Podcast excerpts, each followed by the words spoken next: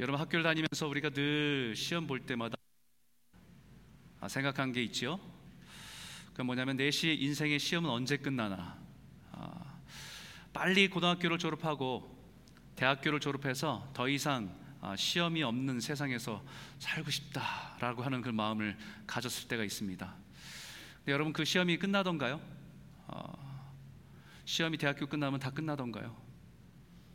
아마 문제집을 놓고 푸는 시험들은 어, 끝났을 수도 있습니다. 그런데 우리가 알다시피 우리 인생의 그런 통과해야 되는 그런 관문들은 끊임없이 우리 인생에 놓여 있다는 것을 알게 될 겁니다. 그런 시험 앞에 있을 때마다 우리는 그것을 통과해야 되는데 한편 마음으로는 그 자리를 좀 벗어나고 싶고 도망가고 싶고 어, 그것을 기피하고 싶은 마음들이 늘 있다는 거죠. 그런데 우리가 인생을 다시 돌아보면 그 시험들이 있었기 때문에 우리들이 가지고 있는 지적이나 정서적이나 어떤 부분들이 정리되고 성숙되어져 가고 한 단계 한 단계 나아갈 수 있었구나라는 것을 깨닫게 됩니다. 아, 시험도 있고요, 유혹도 있습니다. 그것은 우리 신앙생활 하는 동안에도 마찬가지입니다. 우리 인생에는 늘 시험과 유혹이 같이 우리 인생에게 다가올 때가 많습니다. 시험과 유혹은 항상 존재해요. 시험, 테스트는요, 우리가 알다시피 목적은 그 목적은 그것을 통해서 한 단계 성숙함으로 나아가기 위할 때 우리는 테스트, 시험이라고 표현하는 걸 정리했으면 좋겠어요. 이게 좀 복합적으로 사용되긴 하는데요. 또 유혹, 템프테이션이라고 할 때는 그 자리에서 넘어지게 해서 죄 가운데 빠지게 할 때 우리는 유혹이라고 합니다. 사단은 우리 인생의 여러 가지 상황 속에 우리를 유혹해서 무너지게 하고 범죄하게 하려고 하지만 하나님은 그 순간에도 우리는 그 순간을 통과해서 믿음을 지키고 더 성숙한 자리로 우리가 나오기를 원하셔서 그것을 허용하실 때가 많습니다. 그래서 히브리서에 보게 되면 아브라함이 아들 이삭을 하나님께 드릴 때 이렇게 말했습니다. 아브라함이 시험 받을 때에 믿음으로 이삭을 드렸으니 저는 약속을 받은 자로서 그 독생자를 드렸느니라라고 말합니다. 아들 이삭을 드리라 하는 그 믿음의 시험을 하나님께서 아브라함에게 하신 거예요. 근데 그 시험이 하나님께 주신 거긴 하지만 사단은 그 순간에도 아브라함을 유혹합니다. 어떻게 키운 아들인데 얼마나 오래 기다려서 얻은 아들인데 그러나 그 시험을 통해서 아브라함이 믿음을 가지고 순종해서 믿음의 아버지로 세워지는 그런 하나님의 믿음을 통과했음을 우리에게 가르쳐 주고 있습니다. 하나님 우리에게 우리의 믿음으로 통과할 수 있는 것, 우리가 하나님 신뢰하고 순종할 때 그것을 지나갈 수 있는 것을 우리에게 허락하신다라고 말씀합니다. 오늘 이 말씀 한번 같이 한번 읽어볼까요? 함께 읽겠습니다. 큰 목소리 시작. 사람이 감당할 시험 밖에는 너희에게 당한 것이 없나니 오직 하나님은 미부사 너희가 감당치 못할 시험 당함을 허락지 아니하시고 시험 당할 즈음에 또한 피할 길을 내사 너희로 등이 감당하게 하시느니라.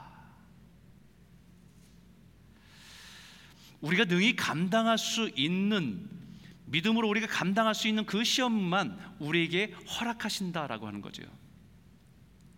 더욱 믿음으로 연단되어서 하나님의 사람으로 빚어질 수 있도록 우리에게 인도하신다는 약속입니다. 그러나 여기에 유혹이 늘 존재합니다. temptation. 하나님의 명령을 거부하고 자신의 생각으로 판단하고 살아가고 싶은 그런 유혹도 그 순간에 사단은 우리를 끊임없이 유혹하는 것도 같이 존재한다는 거예요. 예수님께서 광야에서 시험 받으신 적이 있지요. 40일 금식하시고 광야에 계실 때에 예수님께서 금식하실 때에 시험 받으신 적이 있습니다. 성경 그때 이렇게 말합니다. 그때에 예수께서 성령에게 이끌리어 마귀에게 시험 받으러 광야로 가사 성령에 이끌려서 마귀에게 시험을 받으셨다라고 성경 기록합니다. 마치 이것을 잘못 이해하면 성령과 마귀가 합작해서 예수님을 시험한 것처럼 우리에게 표현한 것처럼 보여지고 있습니다. 마귀는 지금 예수님 광야에서 굶주리고 외로움 속에 있는 그것을 이용해서 예수님을 유혹해서 넘어지려고 무너뜨리게 하려고 다가왔지만 성령님은 그 시험을 통해서 예수님이 마귀의 유혹을 넉넉히 이기시고 하나님이 맡겨주신 그 십자가의 사역을 감당하시는 그 모습으로 나아가시기 위해 그 길로 인도하셨다는 것입니다. 여러분 마귀의 유혹은 지금 40일 동안에 배고프니까 돌을 한번 떡으로 만들어 보라는 겁니다. 그 떡을 만드는 걸 통해서 네가 하나님의 아들인 것을 증명해 보이라는 거예요. 네가 하나님의 아들이라고 한다면 성전에 뛰어내려서 그 천사들이 너를 받들어서 보호하는 것을 보여서 증명해서 하나님의 아들임을 증명하라는 것입니다. 또한 자신에게 지금 절하면 세상에 있는 모든 영광을 그 모든 부를 다 너에게 주겠다라고 하는 것입니다. 여러분 그까짓 거 예수님 하나님의 아들이신 예수님께서 못 하시겠습니까? 광야에서 5천 명을 오병이의 기적으로 축사하셔서 그들을 먹이시고 열두 광주를 남게 하신 그분이 그 떡 하나 돌을 바꿔서 떡으로 못 만드시겠습니까? 높은 성들에 뛰어내려서 천사들이 안전하게 보호하시는 것을 사람들 앞에 증명 못 하시겠습니까? 자신에게 절하는 그 마귀에게 내가 내게 절하지 않아도 나는 세상의 모든 부귀와 영화가 이미 내 손 안에 있고 하나님의 권위 안에 있음을 증명할 수 없겠습니까?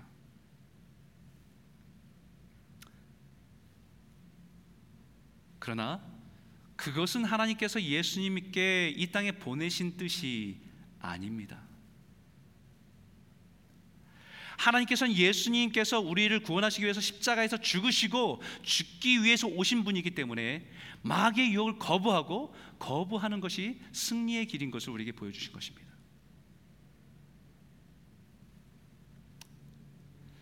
여러분 다윗에게도 지금 이 애매한 상황에 직면했습니다.